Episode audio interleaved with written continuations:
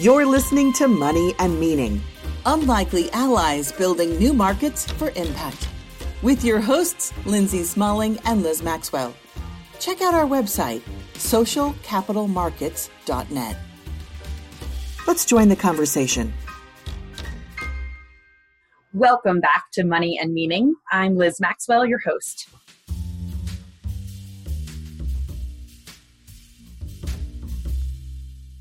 Today's episode features another live recording from a recent SOCAP 365 event that we did in Boulder, Colorado. This event was sponsored by Veris Wealth Partners and Pax World Funds, two leaders in the impact investing space who are committed to furthering conversation and action around financing climate solutions. We built a great event with an all star and very funny set of panelists. I think you'll really enjoy their conversation. They're very human and down to earth and to really enjoy talking about this topic. And they unpack together many of the ways that folks enter and engage in the climate finance space, applying a gender lens, ESG screening, directly investing in the energy transition, land conversation, and several other strategies. Some of the solutions are more radical than others, but we believe we need everyone on board to finance the most important environmental challenge that we're facing today. So, the focus of our panel today is really to open up strategies and the scope of possibilities for ways the finance community can get involved and needs to be a core player in accelerating solutions to our global climate crisis. I also want to give a shout out to part of this event that was not recorded and that you won't hear on the podcast today, but we actually had filmmaker Jeff Orlowski attend the event and give a presentation before this panel, whereas the panel was really focused around financing climate solutions. Jeff showed us some clips of documentaries that he's been building for years with a great team. The two documentaries are Chasing Ice and Chasing Coral and you can find both of them on Netflix and all over the web. You can find lots more information about them. I highly encourage you to check them out. They give a really meaningful storytelling context, not only to this episode, but of course the global climate crisis that we're in.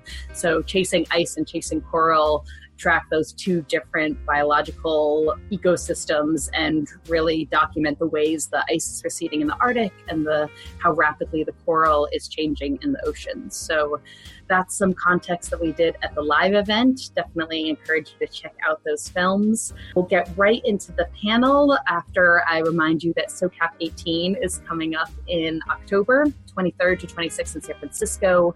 You can use the code SOCAP podcast for an extra $250 off your ticket. Um, and we encourage you to get those tickets soon. Prices go up the sooner to the conference that we get. That's it. Please enjoy this episode.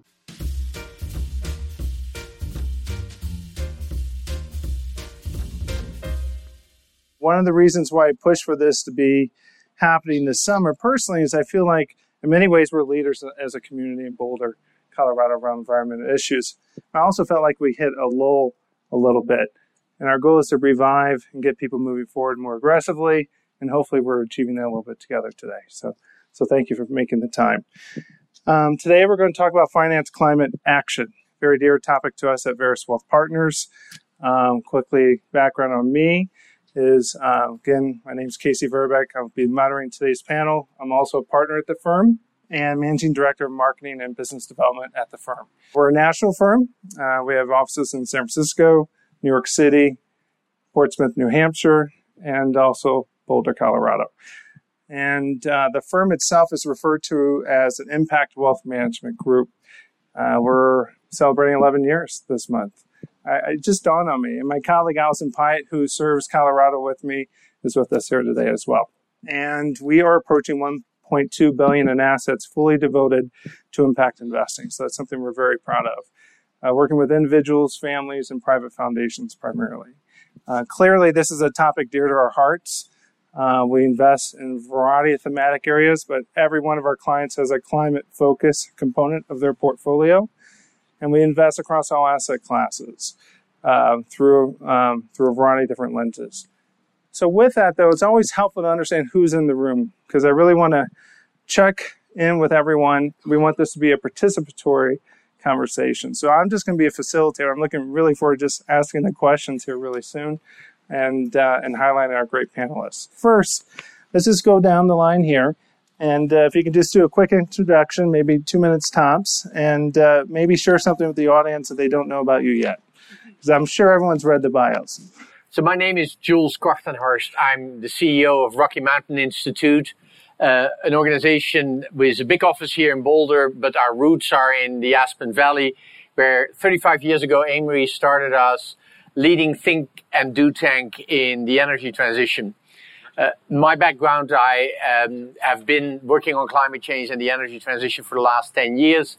Uh, before that, I spent 20 years in the private sector, first 10 years with Shell, and then 10 years uh, in private equity. Um, and I'm married to Searle, who's sitting over there, and have four kids. and uh, the thing you don't know, but you might guess, is that why am I here? What is in the end getting me out of bed in the, world, um, in the morning to do what I do? And that is those four children. It's the realization that uh, the future that Jeff's earlier movies paint is not the world that I want my kids to grow up in. Uh, so that's why I do what I do. I'm Julie Gorte. I'm Senior Vice President of Sustainable Investing at a firm that you could either call Pax World Funds or Impax Asset Management. It's the same thing. We, what I do is I oversee the environmental, social, and governance research for all of our funds, equity, fixed income, solutions fund, themes fund. All of them have a sustainability bent. There are, they all have a climate angle to them. Um, and I also oversee the company engagement. We specialize in engaging on climate and gender issues. Um, we think those are actually linked. Like a lot of, you know, like people have to, you know, walk all day for water right now are going to be worse off. And those are mostly women, right? And I do a lot of, I, if I had to give myself a title, I am either a mythbuster or a vampire slayer or a mongoose. so start with the mongoose. So eh, it read Rikki Tikki Tavi. Anybody remember that? Remember what the motto of the mongoose family was? Run and find out. So I'm a researcher. I'm a nerd at heart. I'm also we can make good decisions in this society, but we can't start with different facts. We need to start with the same facts. Mm-hmm. So I believe anytime I'm confronting a question like this, I run home to mama, and mama is the science the Vampire Slayer, I have been the, the idea that sustainable investing is something that you do if you're a bunny hugger, but you're going to get lower returns. So please feel free to invest in Philip Morris, and then you can give all that money to the American Cancer Association. That is a vampire, and it will suck your blood. And I have been driving stakes into its heart every day for the past 15 years. So. My daughter is getting a PhD in climate science at CU, so I believe ah, in dedicating my whole family excellent. to this. I'm Jake Davis. I am uh, the manager of freshwater investments at the Nature Conservancy as part of our impact investing business unit called NatureVest. And my role is supporting our country programs and state chapters in identifying ways in which forms of capital uh, other than philanthropy can be used to advance our conservation work. I don't think I have anything nearly as entertaining as Julie, so I apologize. Nobody but, else does either. Although it turns out we're almost neighbors. Sorry. That's actually that's good to know. I feel Sorry. safer that way. Uh, Julie and I are almost neighbors, and we both went to college in Michigan. I think at the same time. I spend a lot of time talking to investors about how the investment products that we're offering, uh, how much they have to give up in return to meet the conservation goals that uh, we're talking about. And um, they, they frankly just never believe me when I say, well, not much or really any, because we really firmly believe that there is a significant amount of value to be created in taking care of the land and water that makes nature and people thrive.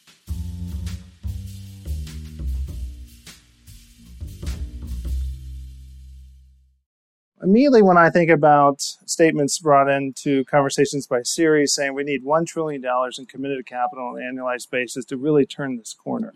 And uh, RMI has done a tremendous amount of research. Um, and I'm really curious to hear from you right now if you feel like we're making progress and where we're making progress. Please highlight what, uh, you know, with all of us here today.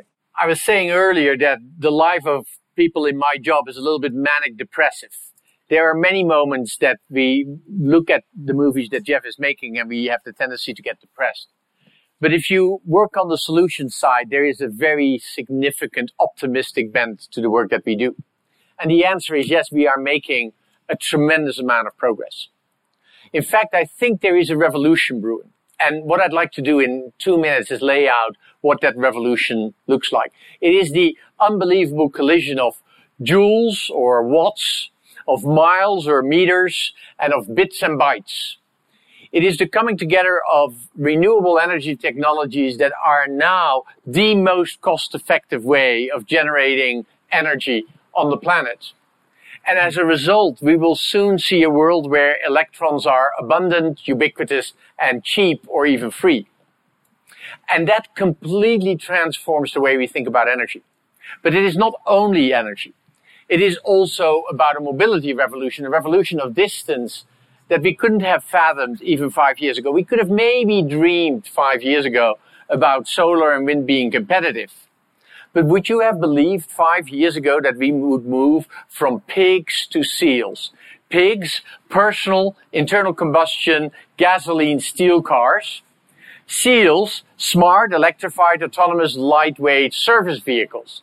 The idea that soon that little car will come dawdling in front of your house or your office or wherever you want to leave from and will take you without you having to pay attention to the destination you want to go to on electric energy very easy, very simple, very lightweight, and maybe share it with somebody else. So that revolution is happening much faster to a significant extent because the incumbent industries, the automotive industry, don't have this incredible fear of a Kodak moment that the fossil fuel companies have in the energy transition. They're working with us. General Motors, Shell, uh, Ford, um, uh, BMW, Mercedes are trying to raise Uber and Tesla to this same model.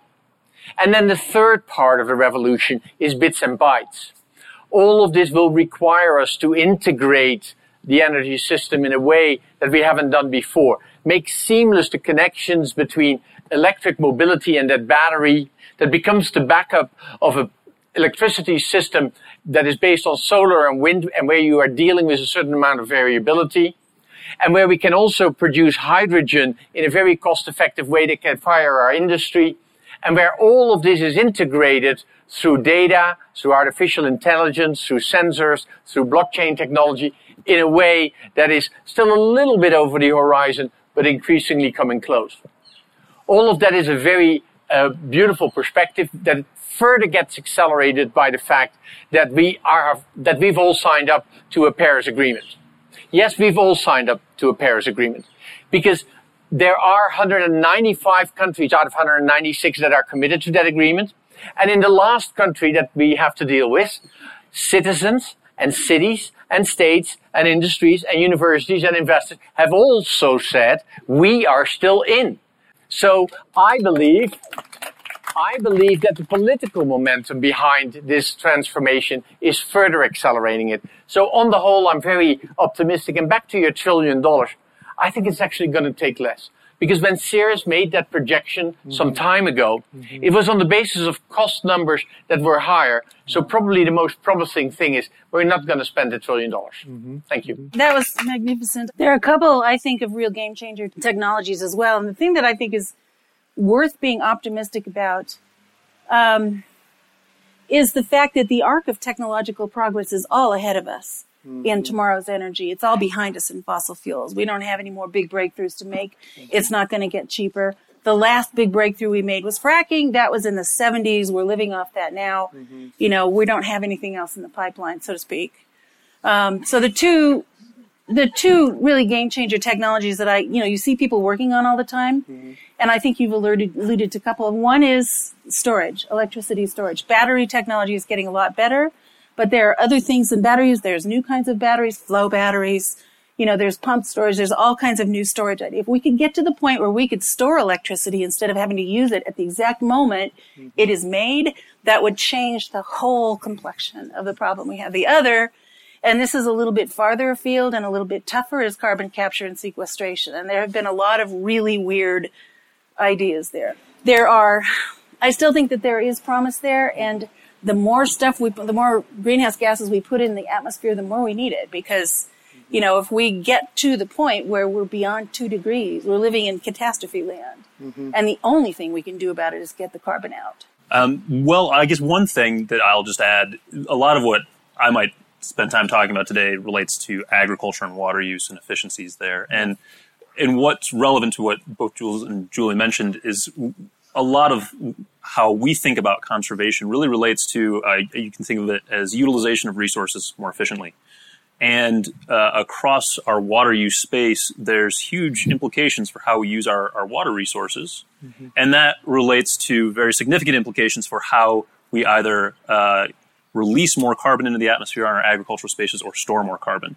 Um, and mm-hmm. the interplay between water and carbon sequestration on, on farmland and our food systems is significant. And what makes me optimistic is as the rate of uh, technological advancement in energy has increased, so has it increased in the agricultural space, where now um, the, the rate at which people can adopt said, said technologies is so much faster that it's becoming more available at a rate that makes me optimistic that we can make change.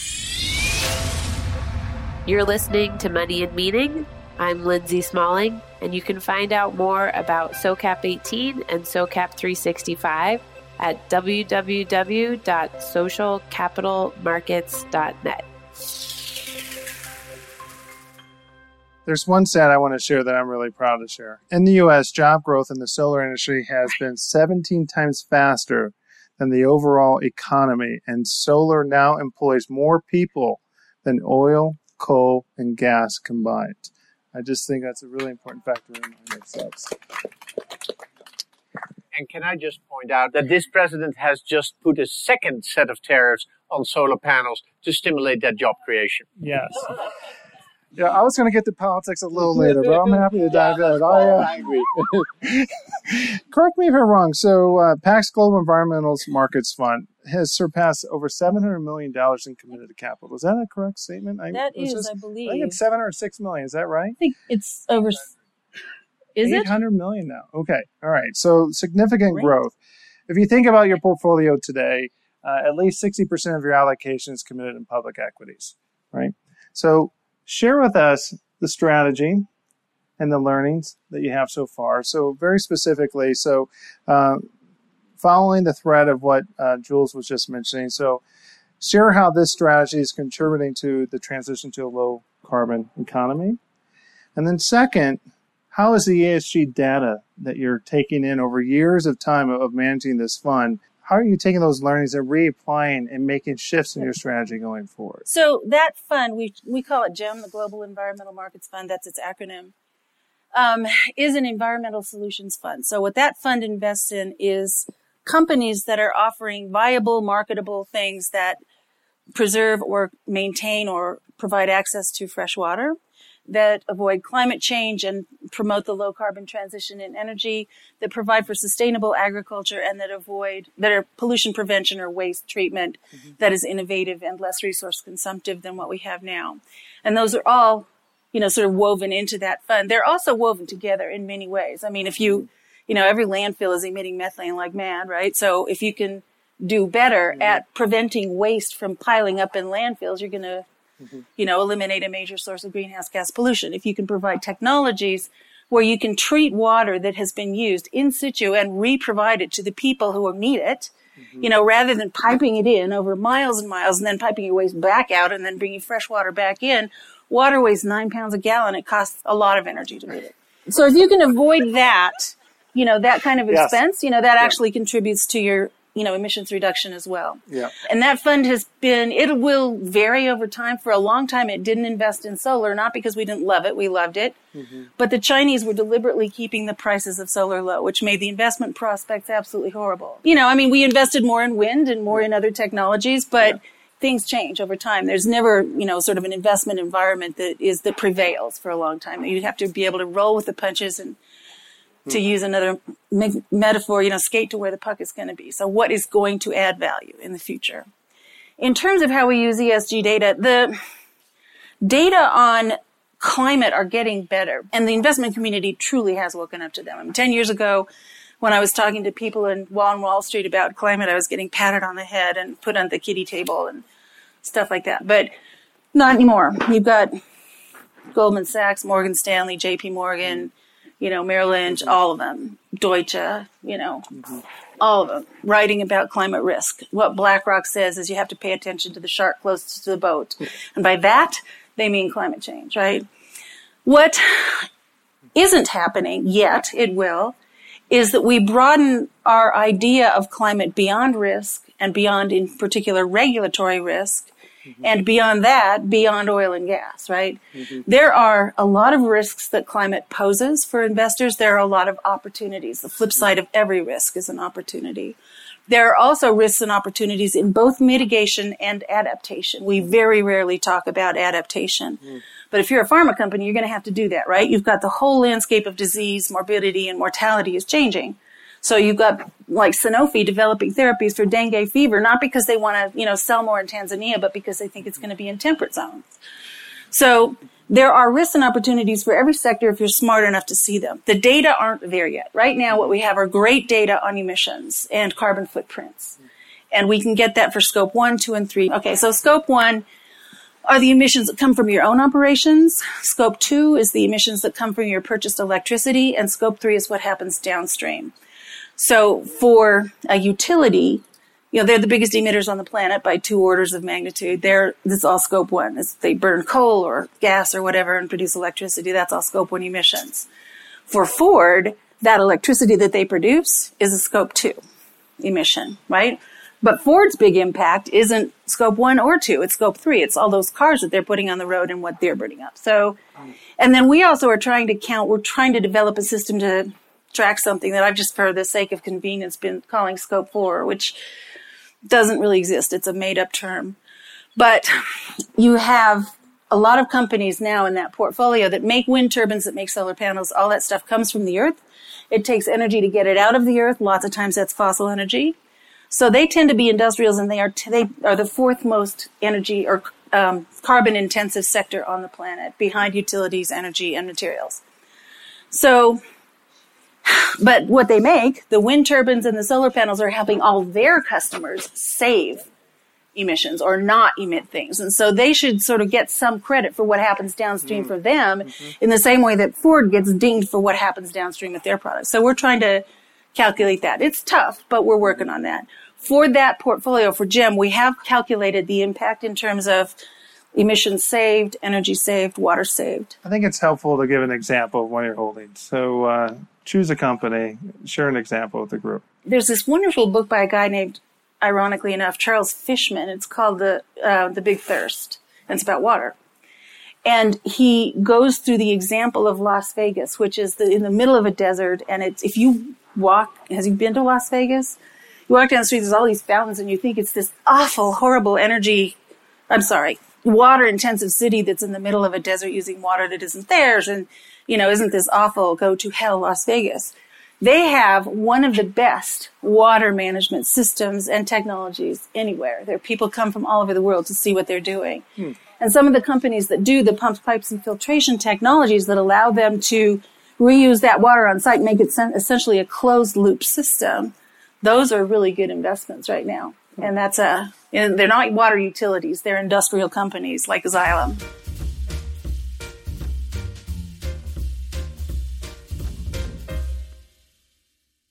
So I, I, look at conservation as one of the core components of any climate solution strategy, right?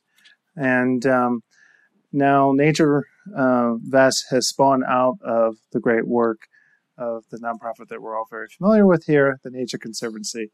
First, I'll share with the group what Nature Vest's mission is, what you're doing there, and some examples of the work. Sure. So NatureVest has been in existence for about four years, and we are, for all intents and purposes, the impact investing bank for the Nature Conservancy.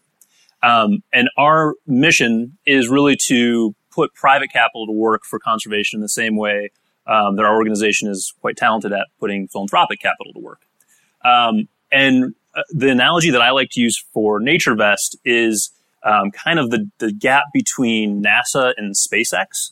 And before you could have SpaceX, you had to have something that could figure it out, right? We didn't really know how to get to space until um, we as a country decided that was worth putting some money into.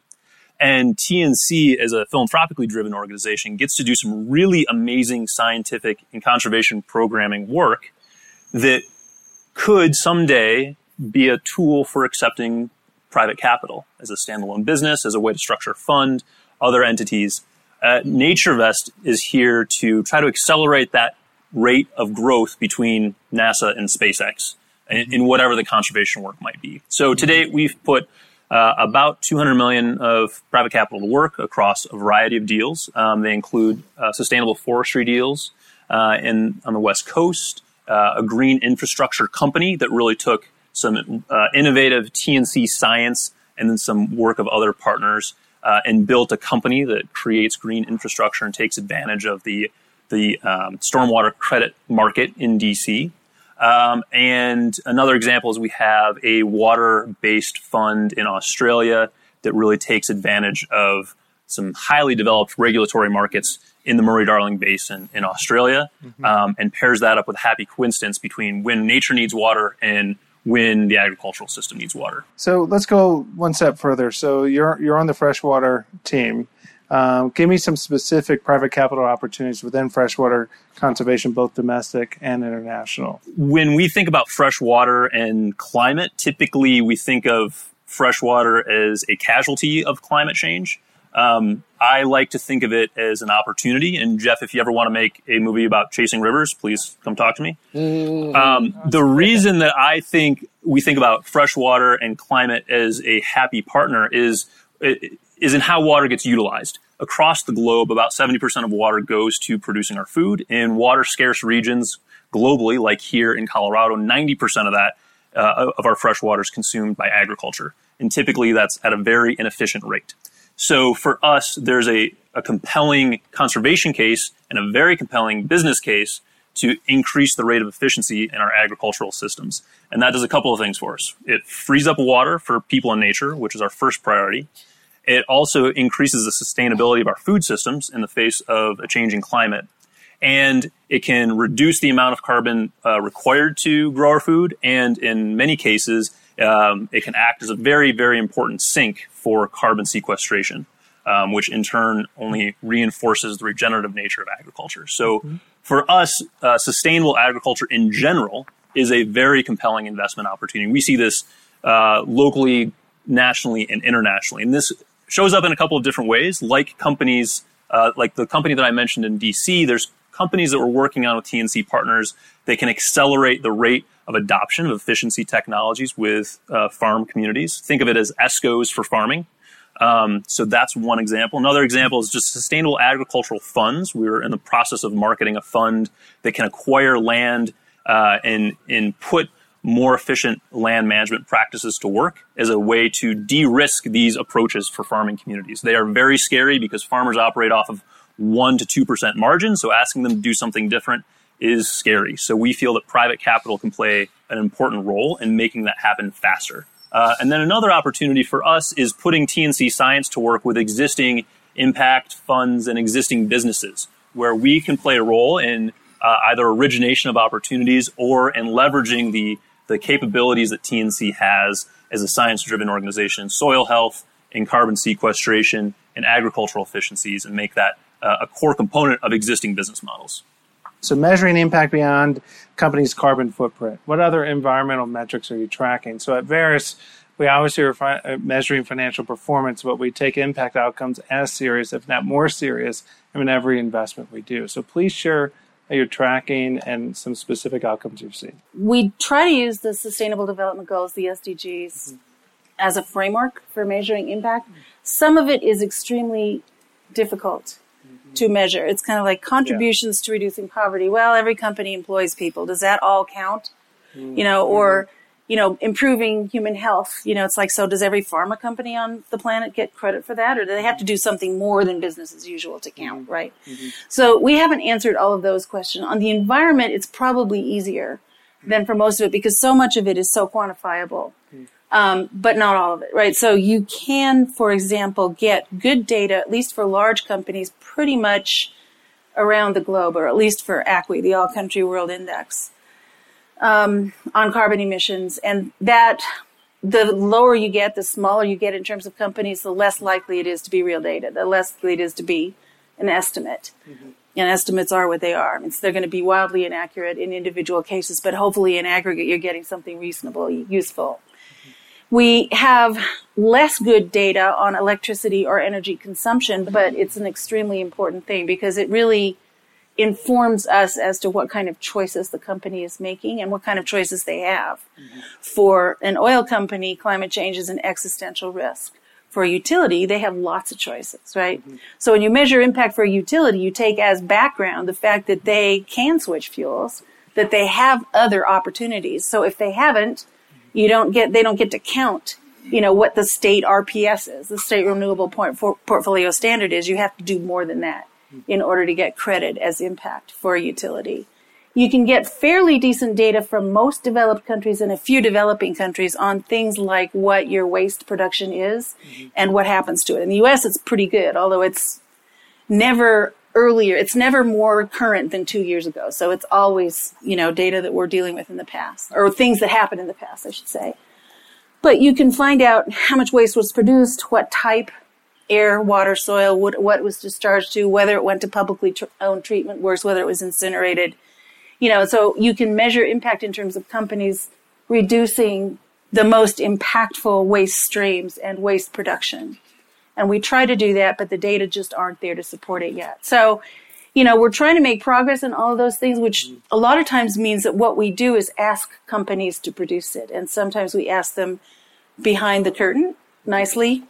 And when they ignore us, which they often do, then we ask them publicly by filing shareholder resolutions. You're listening to Money and Meaning. You can find out more about SOCAP at our website, socialcapitalmarkets.net with a list of our upcoming events, including our annual conference at the Fort Mason Center in San Francisco, October 23rd to 26th, 2018. The Morningstar ratings, they're globe ratings for funds, and they are powered by Sustainalytics. And Sustainalytics is a very well respected, very competent um, research organization that provides sustainability information about companies and rates a few thousand of them the thing that's good about it is that it is powered by Sustainalytics and they have reliable data. And Sustainal, you can drill down in Sustainalytics and you know, okay, was this an estimate or is this real data? Is this what the company really did? Or is this what they said they did? What was the source of this? Did it come from the media? Was it from the company's sustainability report? Was it audited? You know, so is a third party verification. You can always drill down to that. So those are good ratings. What isn't so tasty about them is that sometimes there are companies that have absolutely no consciousness of sustainability and aren't doing much, but they don't have much impact either. Right. So, I mean, Microsoft doesn't kill whales. I'm sorry. And they don't really bleach coral and, you know, all that stuff. So they're, you know, it's, they're going to get a lot of credit for being a very green company, even though they don't, well, actually, Microsoft is doing a lot now. They've committed to 100% renewable energy. Many of the tech giants have. But there a company can get a good rating without necessarily having gone the extra mile just because of the sector they're in or the industry they're in or because there's no data. For a lot of little companies you know what do you do with no data? Do you ding them or do you give them credit or you know what do you do right? So there's some uncertainty in the data. And then for funds so funds will they change right? You invest in some things when they're really good ideas. Like if you think all the baby boomers are going to need healthcare, you invest in pharma because you think that's going to be a growing sector. And so there are times when everybody and their dog is going to be investing in really light impact sectors because they make financial sense, but they didn't mean it. I mean, they didn't invest in them because they're sustainable. They just happen to be there. So you'll see some of those funds have great globe ratings at a time, and you don't know whether that's deliberate or accidental. So what's going to matter is what the globe rating is over time. So when the market changes cycles, if you see companies or funds, I'm sorry, that continually have good globe ratings, you know it's because they're trying to do it. But there's no measure of intentionality in those globe ratings. There is a service that is developing to do that, but it's nascent. It's really not quite there yet. I would add one other dimension that I would consider significantly, particularly if you're making investment decisions in individual companies the transition that we have to make is all about leadership. Mm. And courage and leadership in the business arena when it comes to sustainability is a very scarce commodity. Because you know what, among CEOs, your first, second, third, fifth, seventeenth priority is all about what the analyst wants to hear for the next quarter. And to therefore stand up and say, no, I'm going to be different. I'm going to do this different really is quite unique. And you can actually count the leaders that take a forceful position on that, on, on well, not on the fingers of two hands, but it's, it's a limited group. And yet, when you see those leaders, you know them, you recognize them, and they often deliver incredibly good results. Mark Benioff of Salesforce has stood up and, and faced off against this administration, not so much on the issue of sustainability, but on issues of social inclusion and gender and LGBTQ rights. Uh, Paul Polman is an outstanding leader on all of the SDGs, but particularly also on uh, the role of fast-moving consumer goods. Um, that's Unilever. Is that's Unilever. It is hard to find courageous leaders in um, the oil and gas industry, and it is hard to decide that you still want to be in that industry because it may be an industry with a very limited lifetime. But if you wanted to find a courageous leader, I would argue that Shell, and that's not because I work there, because but because I look at Chad Holliday and Ben van Beurden, is incredibly courageous leader. So it is not easy to find those individuals, but when they are there and when they speak up, they deserve our backing, and some of our backing can be with where you place your money.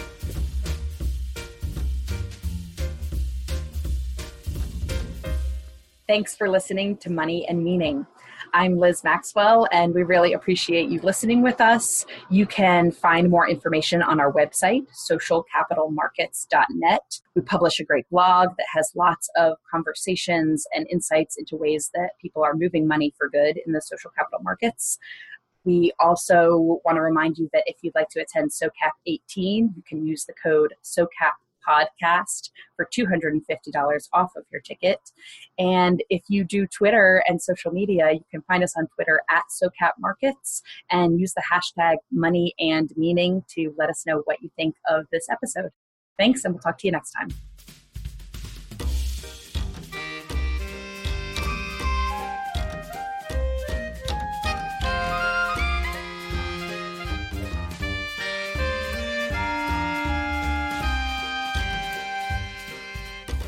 You've been listening to Money and Meaning Unlikely Allies Building New Markets for Impact with your hosts, Lindsay Smalling and Liz Maxwell.